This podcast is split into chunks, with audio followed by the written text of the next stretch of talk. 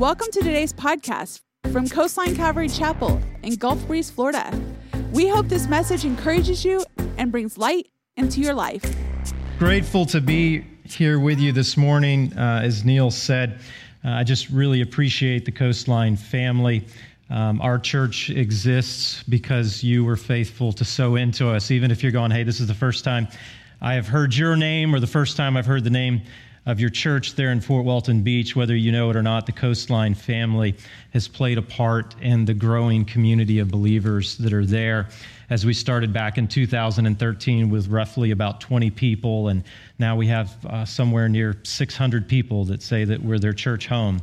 So it's really cool to see what the Lord has done, and your church has been a part of that, and so I really appreciate it. And I'm grateful to be here uh, and have the honor of sharing God's word with you this morning. Uh, I'll kind of knock this out of the way at the top. If you notice, I'm holding a pink Bible. Uh, that is, that's not because I'm trying to accessorize with my shoes. Okay, uh, it's not because I'm trying to be gender inclusive. Um, it is solely because as I looked for, I usually use a thin line ESV when I preach, and when I was looking around the house this morning, I went, oh no, I left all of my ESV thin lines up at the church uh, our church facility. And but thank God for wives, uh, because my wife had a thin uh, ESV. It just happens to be pink, so I'll just get that out of the way.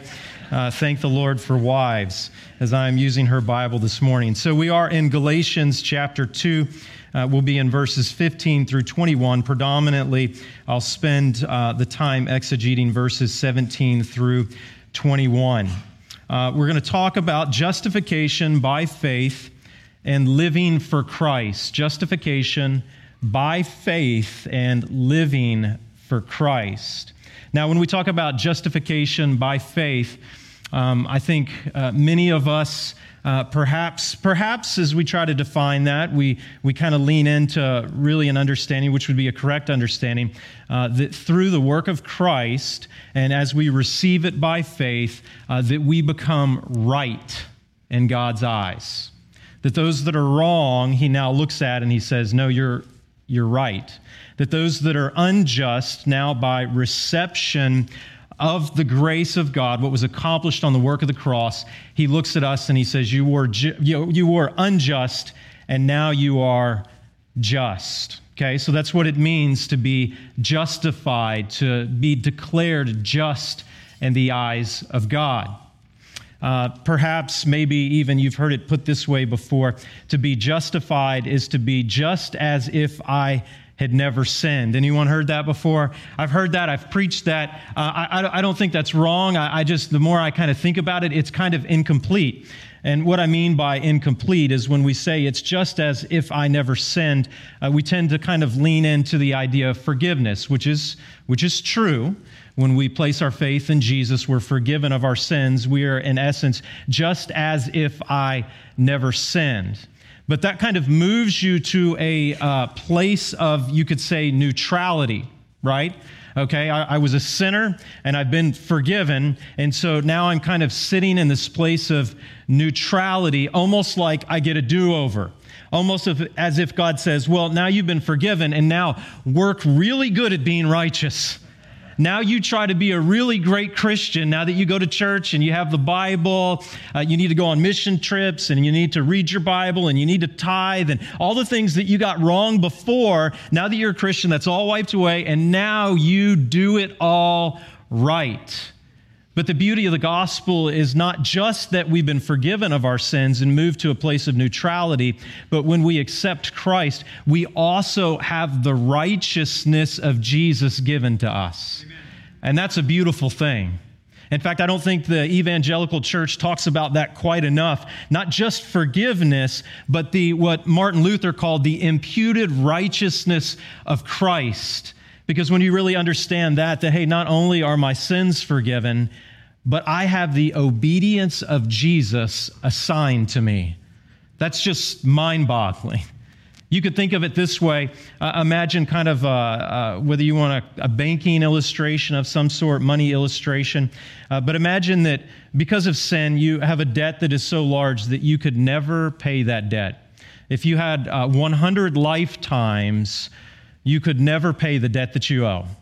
And somebody graciously comes, somebody that's extremely wealthy, and they pay your debt. Now, praise God for that. That's pretty awesome, right? Some of you are like, I wish somebody would do that. That's how I feel about my debt, my school loan, or whatever else.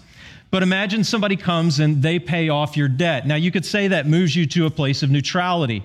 Now, when you look at your bank account, you're not in the red, you just have a zero balance. But what the gospel says is not only did Jesus come and pay your sin debt, but Jesus also, when he paid your sin debt, he also gave you his righteousness. So it's as if that rich benefactor not just paid your debt, but then transferred all of their wealth into your bank account. So you not only look at your bank account and go, well, it's not just that I have a zero balance, I'm not I don't have a debt anymore, but I also have untold wealth in my bank account. Who doesn't want that, right? But even more so than in a monetary value, that's what you've been given in Christ. You've been forgiven, and then the righteousness of Jesus clothes you. It's the beauty of the gospel. And then, as the righteousness of Christ clothes you and you understand justification by faith, that produces a new life in you. It's not a life that pays God back for what he did. It's not a life that says, I've got to do over and I'll be better now.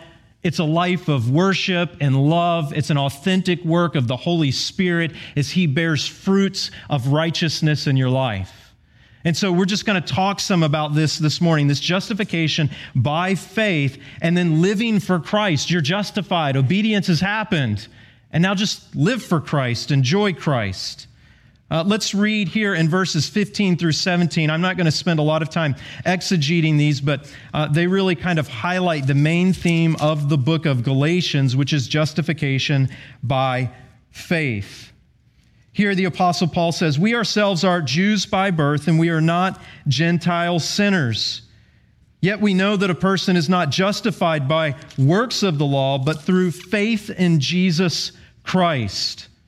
So we also have believed in Christ in order to be justified by faith in Christ and not by works of the law. Because by works of the law, no one will be justified. Really, if you had to sum up the book of Galatians like that, that would be it right there. Those two verses. I know you're at a good Bible teaching church, and uh, when you're at a good Bible teaching church, they also just teach you how to exegete the word. And one of the ways that you learn how to understand what God's word is saying is you exegete by looking for redundant words. That helps, right? If you see a word repeated multiple times, you're like, there's probably something in that. And here in two verses, we have justification three times. If you go back and count them, three times we're told there's this justification in Christ. Not only forgiveness, but imputed righteousness is given to the believer. So there's justification three times, then three times it also says, it's not of your works.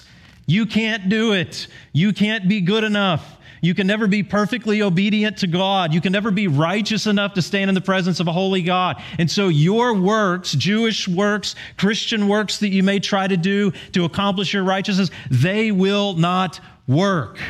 Works don't work.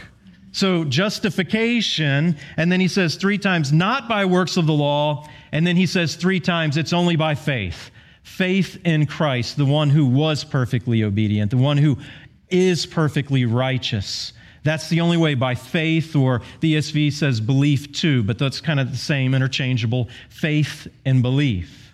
And then here, as we move into verse 17, what I want us to look at uh, to start off with is we're going to look at there's this charge of license, okay? Uh, license, uh, there, there, are two, you could say there are two. Um, deviations from the gospel. Uh, in our hearts, we kind of deviate from these uh, on a daily basis, and we have to be brought back to the gospel. Uh, you could say that even when uh, they become full blown heresies, like not something just in our heart that we struggle with, but something we actually begin to proclaim, you could say there's really two uh, heresies the church has always dealt with.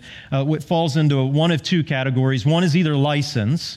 License means that grace means I can do whatever I want now. Uh, Paul calls this a perverted kind of grace. Hey, I got grace and now I can just sin and do whatever I want, and it doesn't need to bring any life transformation because everything's fine now.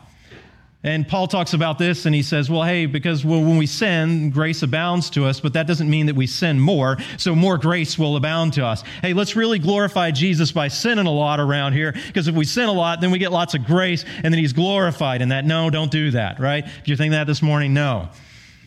So there's this idea of license, and then another deviation from the gospel would be legalism. And that's largely where the book of Galatians uh, is born out of. Are false teachers inside the churches in the region of Galatia who are preaching legalism. Legalism's not like license. License says, hey, God's grace means you can just do whatever you want. Okay? Uh, you know, just the carpe diem kind of YOLO kind of thing, right? You uh, know, as Christians, we don't hold to carpe diem. We don't hold to YOLO like that. That's not the way that it works. We have a life that is transformed by grace, justification by faith, and then a, a, life lived for Christ. But then there's also the legalism that says, hey, it's Jesus and.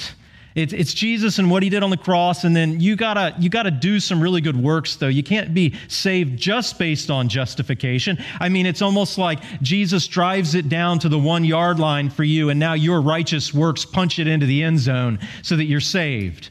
That's also a false teaching. License and legalism. Here's, look at it with me. You'll see the accusation of license from the false teachers in verse 17.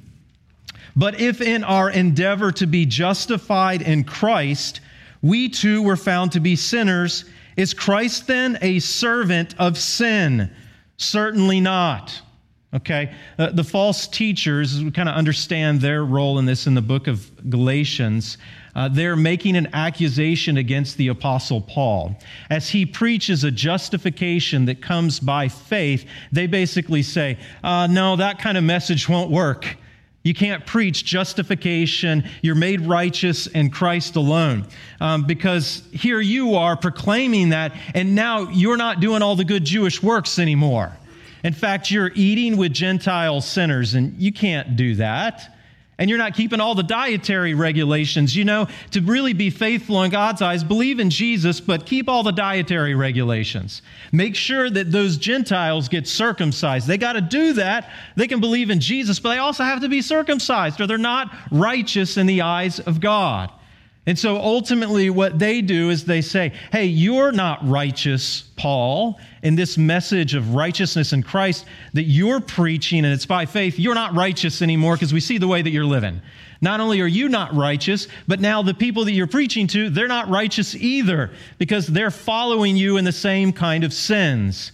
And so when you preach this kind of sinner's message of righteousness in Christ, you lead people to sin, and therefore you make Christ a servant of sin. And he says, Certainly not. That's not the way this thing works. Justification by faith does not mean that now, okay, well, everybody just sins. Certainly not but it is an accusation. I'll just tell you this as a preacher who leans heavily into justification by faith in Christ alone. That the only way that I'll stand before a holy God is through the obedience of Jesus, not through my personal works of piety. But when you preach that, I guarantee you will have people that start going, I just don't feel comfortable with that. That sounds like license. You're not preaching license, but that's what they hear. It's, a, it's kind of a spirit of legalism that starts to just creep in. In fact, there might be some that are here this morning that all of a sudden, as I'm preaching, you're made righteous based on the work of Jesus. You're like, I'm just not really comfortable with that.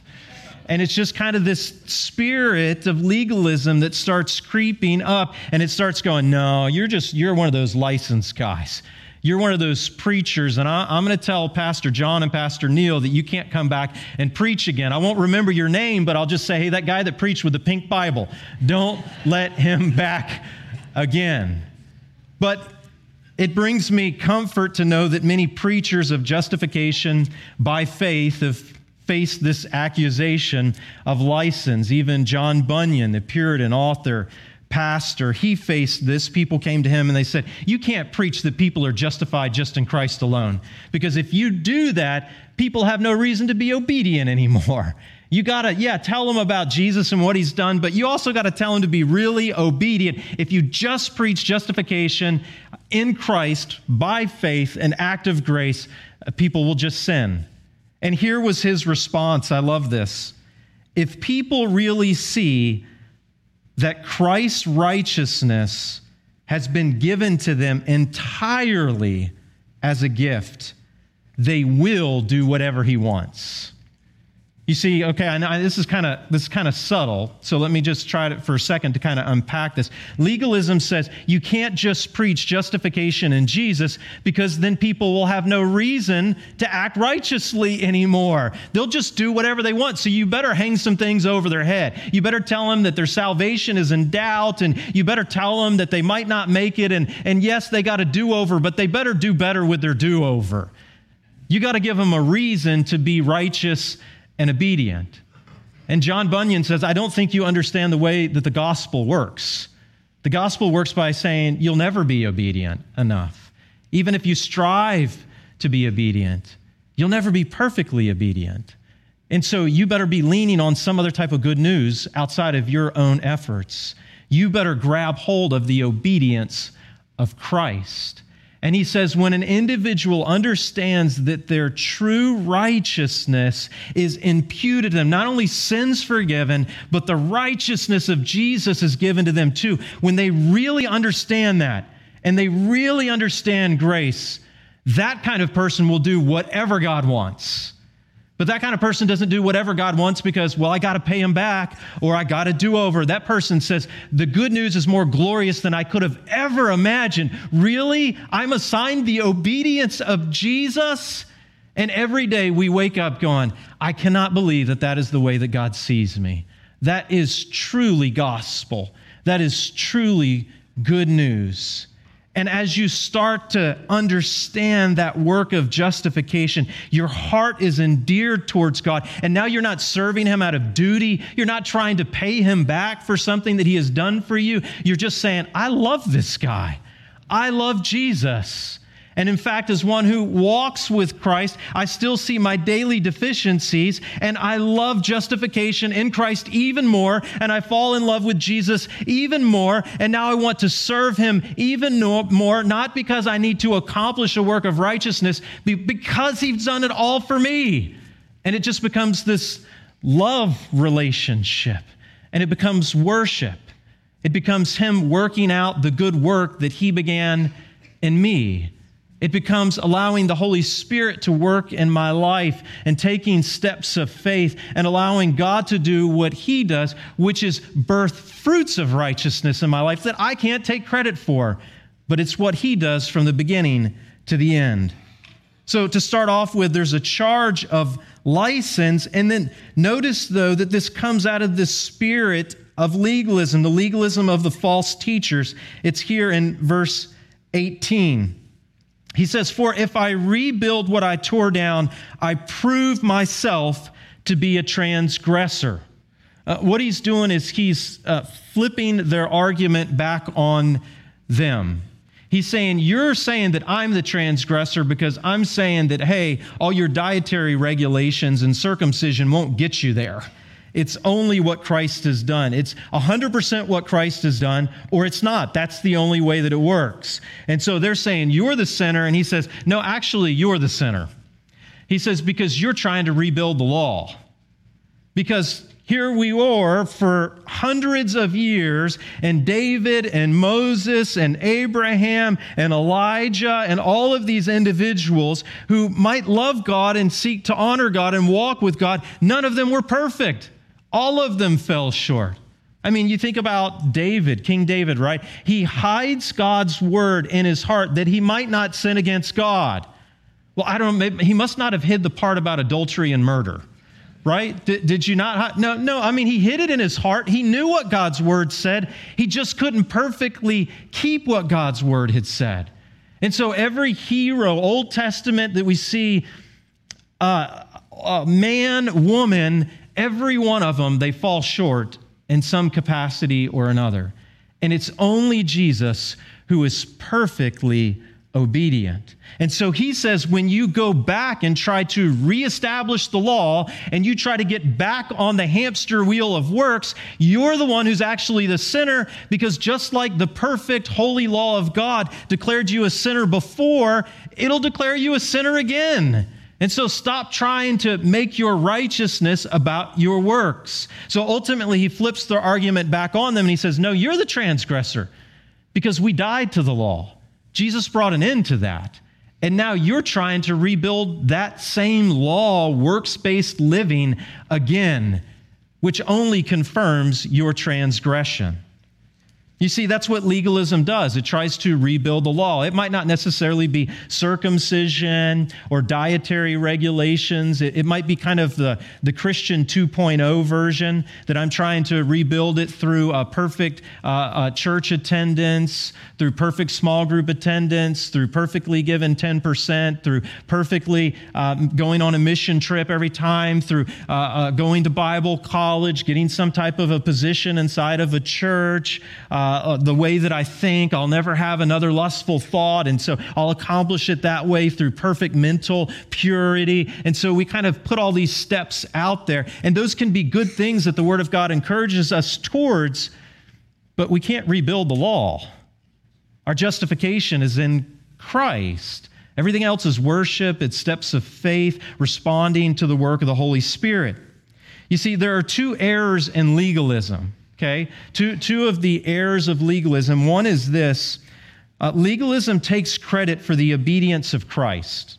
Okay? Legal, legalism seeks to take credit for the obedience of Christ.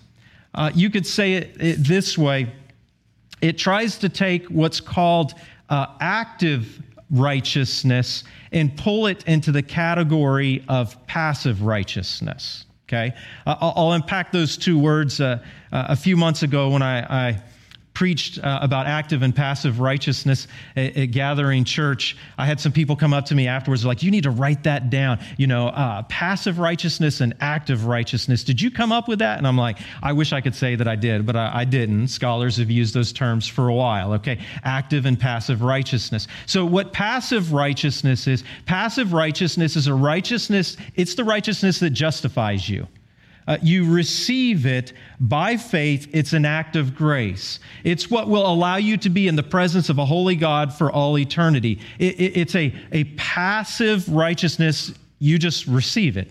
You can't earn it, you can't do it, you just receive it. You could think of it in terms of it's a, a vertical righteousness, okay? It's the relationship with God. God does for you what you cannot do for yourself. And so you receive it. If you would think of it uh, almost in a sense, this active and passive nature being like uh, if you went out to throw the football later on today with somebody, just a game of catch, there would be an active party and a passive party. The active party is throwing the football, right?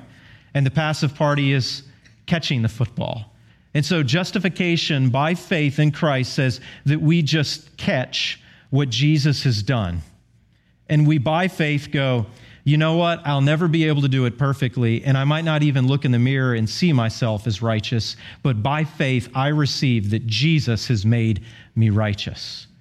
Regardless of what my feelings tell me, regardless of what people around me tell me, I am perfectly obedient and righteous because of the work of Jesus, and I receive it by faith. I'm passive in it. And then there's the fruit of passive righteousness, which is called active righteousness. It's the one that's horizontal in nature. It concerns your neighbor or your wife or your children or the other members of your church or your pastor. It's the fruit of passive righteousness. It's how you live towards them, how you love them, how you serve them, how you bless them. You are not saved based on your act of righteousness. In fact, it was your attempts at act of righteousness that led to your condemnation. So you are only saved based on your passive righteousness. But as John Bunyan said, when you really understand passive righteousness, it changes you and it leads to active righteousness. But what legalism does, it tries to take the act of righteousness and drag it into the category of passive righteousness so that you start thinking, well, I'm kind of saved because I go to church and I'm in a good church. I'm not like at some of these other churches, I'm in a Bible believing church. I'm at a church that exegetes the word. We walk through the scriptures book by book, verse by verse. I'm one of those serious Christian, unlike those other unserious Christians that are out there.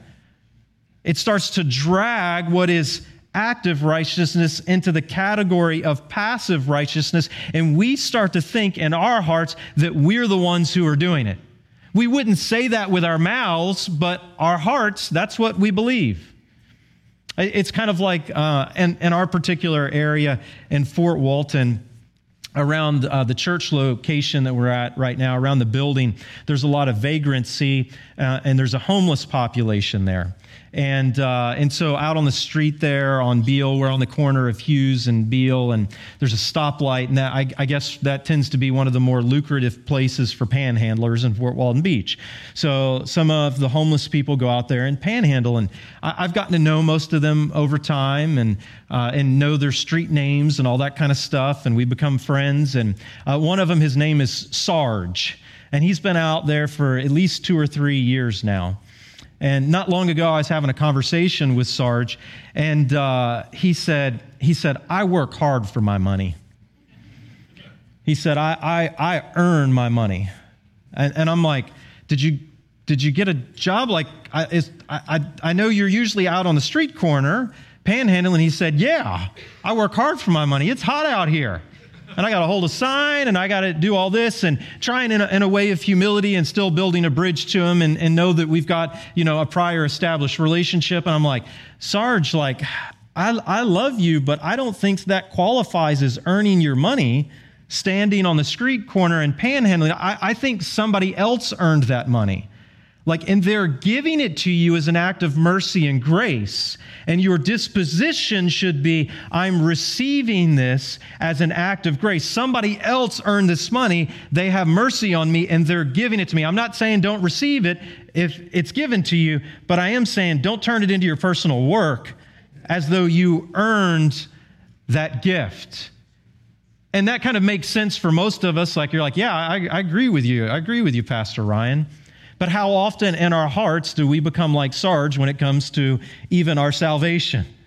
We, you, you don't really understand. I mean, I've been going to church for a long time, and I, I, understand big theological words like justification. I could have told you all that stuff. Active and passive righteousness, was aware of it, read the, read the theology book before you were alive, Ryan. And so, you know, I, I got all this stuff. And have you, have you met my family? I mean, my family, they're beautiful. They're perfect. They don't make mistakes. I mean, sure, some small mistakes, but they're great. My kids are great. My, my kids, they're not like those other families that have kids uh, that some of their kids are, are alcoholics.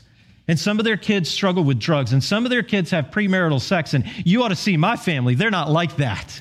You know why? Because I, I, read the Bible and, and I do the Bible and, and I've been to the parenting camps and I, I'm, I do podcasts online and I've got all this stuff down. You see how our hearts try to take any form of active righteousness and drag it into the category of passive righteousness, and we become like Sarge. We wouldn't say it with our mouths, but in our hearts, we're like, I earned what I got. And God would say, No, you didn't earn what you got. It's an act of grace. That's, that's what makes it grace. But that's what legalism does. It takes credit for the obedience of Christ. It tries to say, you know what, it's not what Jesus did in justifying me. That's great, but I work really hard at this, and that's why I'm better than others, and that's why I'm worthy of God's grace, which is not grace anymore, is it? If you're worthy, you make yourself worthy of God's grace. Another error when it comes to legalism is not just that it takes credit for the obedience of Christ, but it tries to accomplish the obedience of Christ too. It kind of gets back and rebuilds the law and it gets on this hamster wheel. I, I, I, promise, God, I'll get it right this time. I promise I'll be worthy to be in your presence. I promise it, it starts to live as an orphan and not a son and a daughter. And I'll tell you, that's a miserable kind of Christianity when you just kind of have an orphan mentality that's like, I'm not sure if I'm going to get adopted or not. And so let me strive really good to make sure I got a place in the household instead of knowing, no, in justification by faith, you are a son and you are a daughter. Your place in the household of God is secure. And just rest in that and know that. But legalism says, no, rebuild the law and you need to yourself accomplish now the obedience of Christ. I think about it this way when I was a, a kid, uh, we'd play this basketball game called Horse. Okay, it's a shooting game. Some of you are familiar. Uh, if you're not, uh, I'll, I'll, just kind of tell you the rules of the game real quick. But it's a shooting game. Uh, imagine that there's two people playing the game of horse. Uh, and so imagine that you're the one who gets to come up and take the first shot. You get to shoot whatever you want, like three pointer, layup. You could throw it between your legs, whatever you want to do. And if you make your shot, then the next person has to come and they have to shoot the shot that you took and they have to make it. Okay, same exact shot you took, they have to duplicate it. And if they make the shot, well, then they don't get a letter. If they miss the shot, then they get a letter. They get the letter H. That's why it starts out, you know, as horse, and you go through all the letters. Or if you're both really bad shots, you go with something like pig because it's shorter. You got to reduce horse down to pig. But you kind of play this game, and so one person's trying to make their shot, then the other person, if they make it, they've got to make the shot. If not, they get a letter, and it kind of goes till the end where somebody uh, eventually has all five letters of horse and they lost the game, which means they, they just missed too many shots. And we can fall into this kind of trap, even when we, in our hearts, maybe not uh, uh, uh, verbally, but in our hearts, we kind of fall into this uh, forgetfulness towards uh, justification by faith, and we start trying to live legalistically. We start kind of seeing the, all of the, the imperatives in the scripture okay? All the do's and the don'ts and the first five books of the Bible, there's like 300 of them, something. Not just the Ten Commandments, but even in the first five books of the Bible, like 300 plus do's and don'ts. And we start just kind of reading our Bible and we, we fixate on the do's and the don'ts, and it becomes kind of like this game of horse, in which every day we get up, we read our Bible, and, and we're like, we're looking at the perfect will of God. And the perfect will of God, even if you just took the Ten Commandments, says something like, don't have another God before me. And we're like, okay, today, don't have have another God before him. You know, we try to make the shot and, and then, we'll don't have any graven images. Okay, I don't have any graven images. You know, I made sure that picture of Jesus in my house, I got it out of there. You know, okay, so I'm making the shot. And then, okay, well, uh, uh, uh, don't take the Lord's name in vain or honor your mother and father or don't steal, don't commit adultery, don't commit murder, right? And we're stepping up to the line. Okay, I'm, you know, I'm, I'm going to get it. I'm going to get it right. And then, of course, Jesus comes in the New Testament. He says things like, Well, if you've looked at a woman with lust, then you've committed adultery in your heart. It's like, What? Who makes that shot? If you've been angry towards somebody, you've murdered them in your heart. Like, what? And so, but we just kind of do life, and our approach, even our faith, is can I make the shot? Can I make the shot? Can I make the shot? But what we don't realize is that Jesus came to remove all of that. He came to give us the perfect obedience that he earned. In fact, in Philippians chapter 2, it says that Jesus was obedient to the point of death on a cross. What that means is like he played the game of righteousness horse and he made every shot. All the 300 something in the Old Testament, he got them all right. Even in his heart, even not lusting, not having anger towards somebody, not wanting to murder them in his heart. I mean, he did them all right. Jesus says that he only said what the Father said and he only did what the Father did. I mean, that's some obedience, is it not? I wish, even as a pastor, I, I, wish I could say that everything I said is exactly what the Father said, or everything that I did is exactly what He did. But you can ask my wife, that's not true, right? But, but Jesus, He was perfect. He was perfect to the point of death on a cross. In a sense, you could say that was like the final shot Will you be obedient to death on the cross? And Jesus just steps up and he nails it. And it's like game over. What, what do we do now? Jesus didn't miss anything. And what he's saying is this game of holy horse for righteous, like it's done with. I'm making a new way. And the new way is through faith and reception of the righteousness that I give people. That's the way that it works now. And that does deserve an amen. That's the good news of the gospel, right? I don't care how long you've been a believer. That I mean, that's gloriously good news. It should never get to the point where we just go, I got that. That was kind of unimpressive. This preacher just told me things that I already knew. Okay? And then here, when we understand this idea that really it's what Christ is, it's not legalism, it's not us trying to rebuild the law. We, we don't need to take credit for what we have in Christ. We can confess that the only way that we're saved is through grace, and it's what He does for us. That's the only way we'll stand before a holy God is through passive righteousness. We don't have to, in our hearts, try to drag over our righteous works and make it our standing.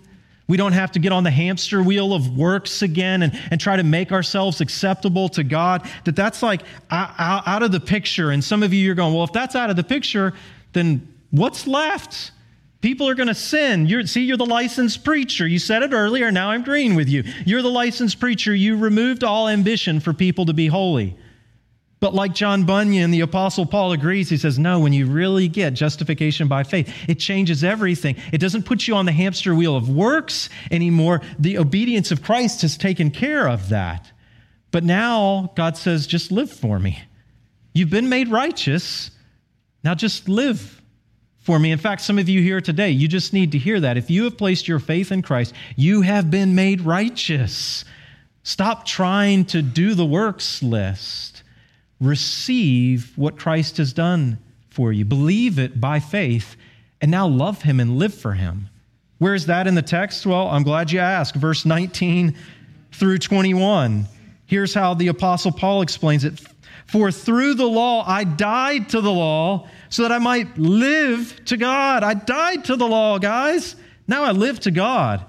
I have been crucified with Christ. It is no longer I who live, but it is Christ who lives in me. And the life I now live in the flesh, I live by faith in the Son of God, who loved me and he gave himself for me.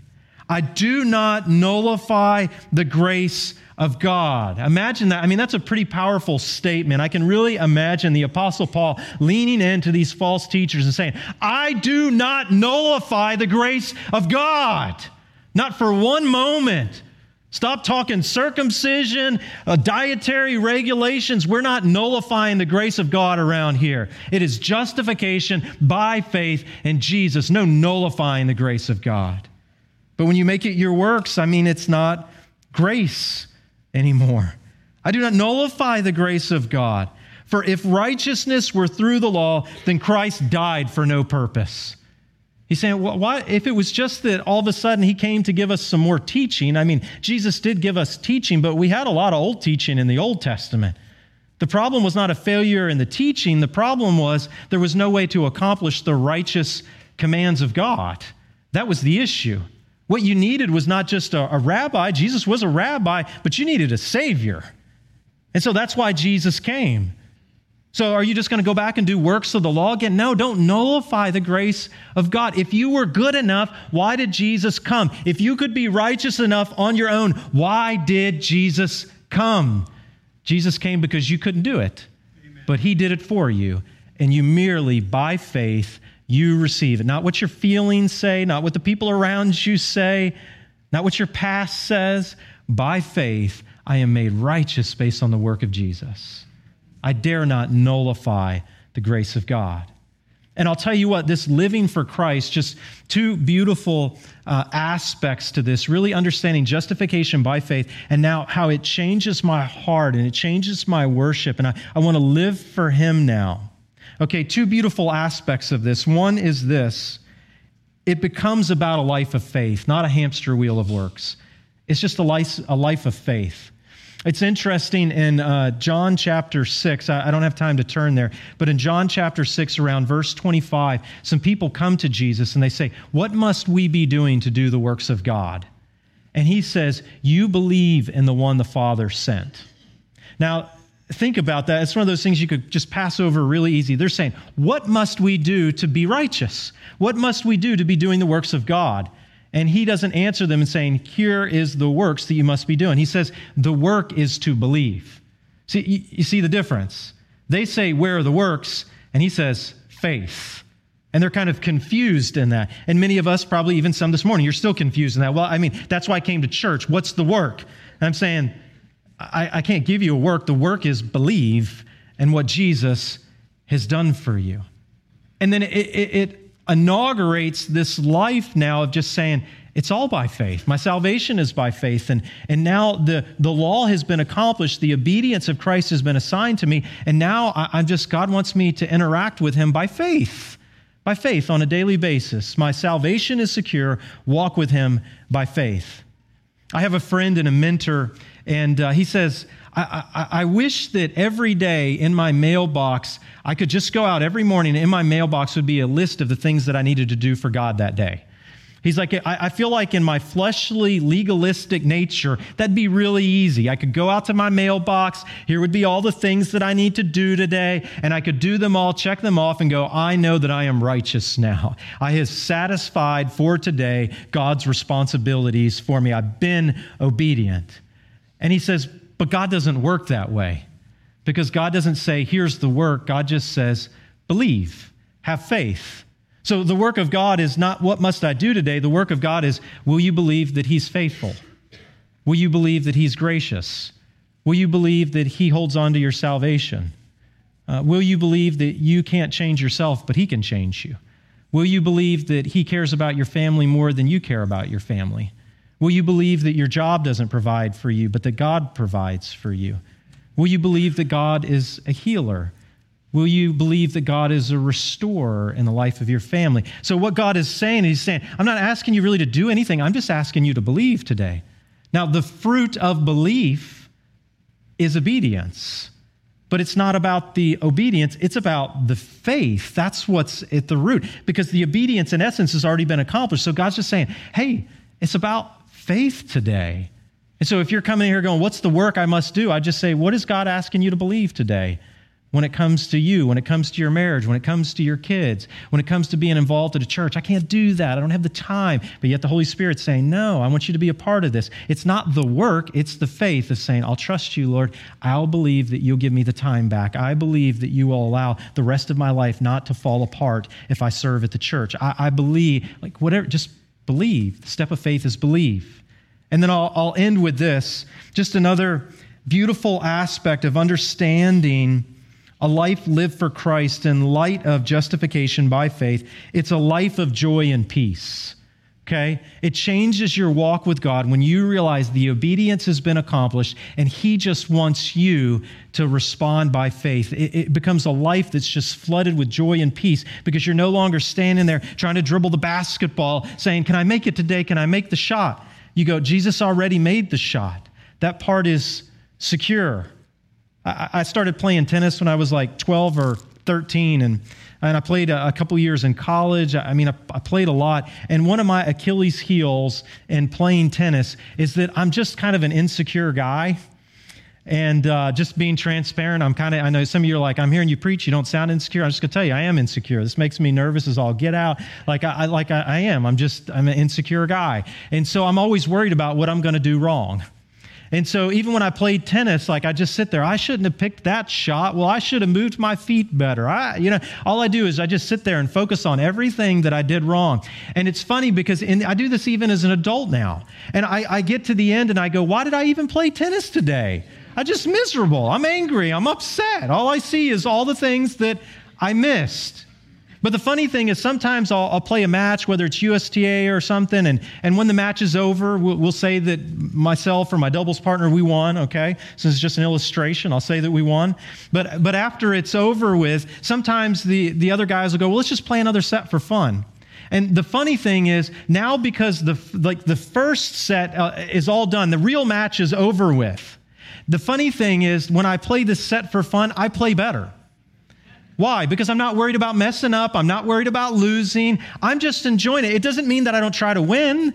It doesn't mean that I don't try to move my feet and think about the shot that I hit. But now the balance, the, uh, the balance of winning and losing, it's gone. And I really enjoy it and I have a lot of fun and I actually play better. And I would say that's even a, just a metaphor for the Christian life. When you understand that Jesus, He's won it for you, He's done the obedience, He's done the justification, and now you just get to enjoy Him by faith. All the pressure comes off, and there's peace, and there's joy. And the funny thing is, when you really learn to rest in the passive righteousness, the beautiful thing is you'll have more active righteousness show up in your life than you ever imagined. And you'll go, I didn't do that. That was Him. Glory be to him forever and ever. Amen. We hope you enjoyed today's podcast. Join us again as we dive into the scripture, going verse by verse, here at Coastline Calvary Chapel.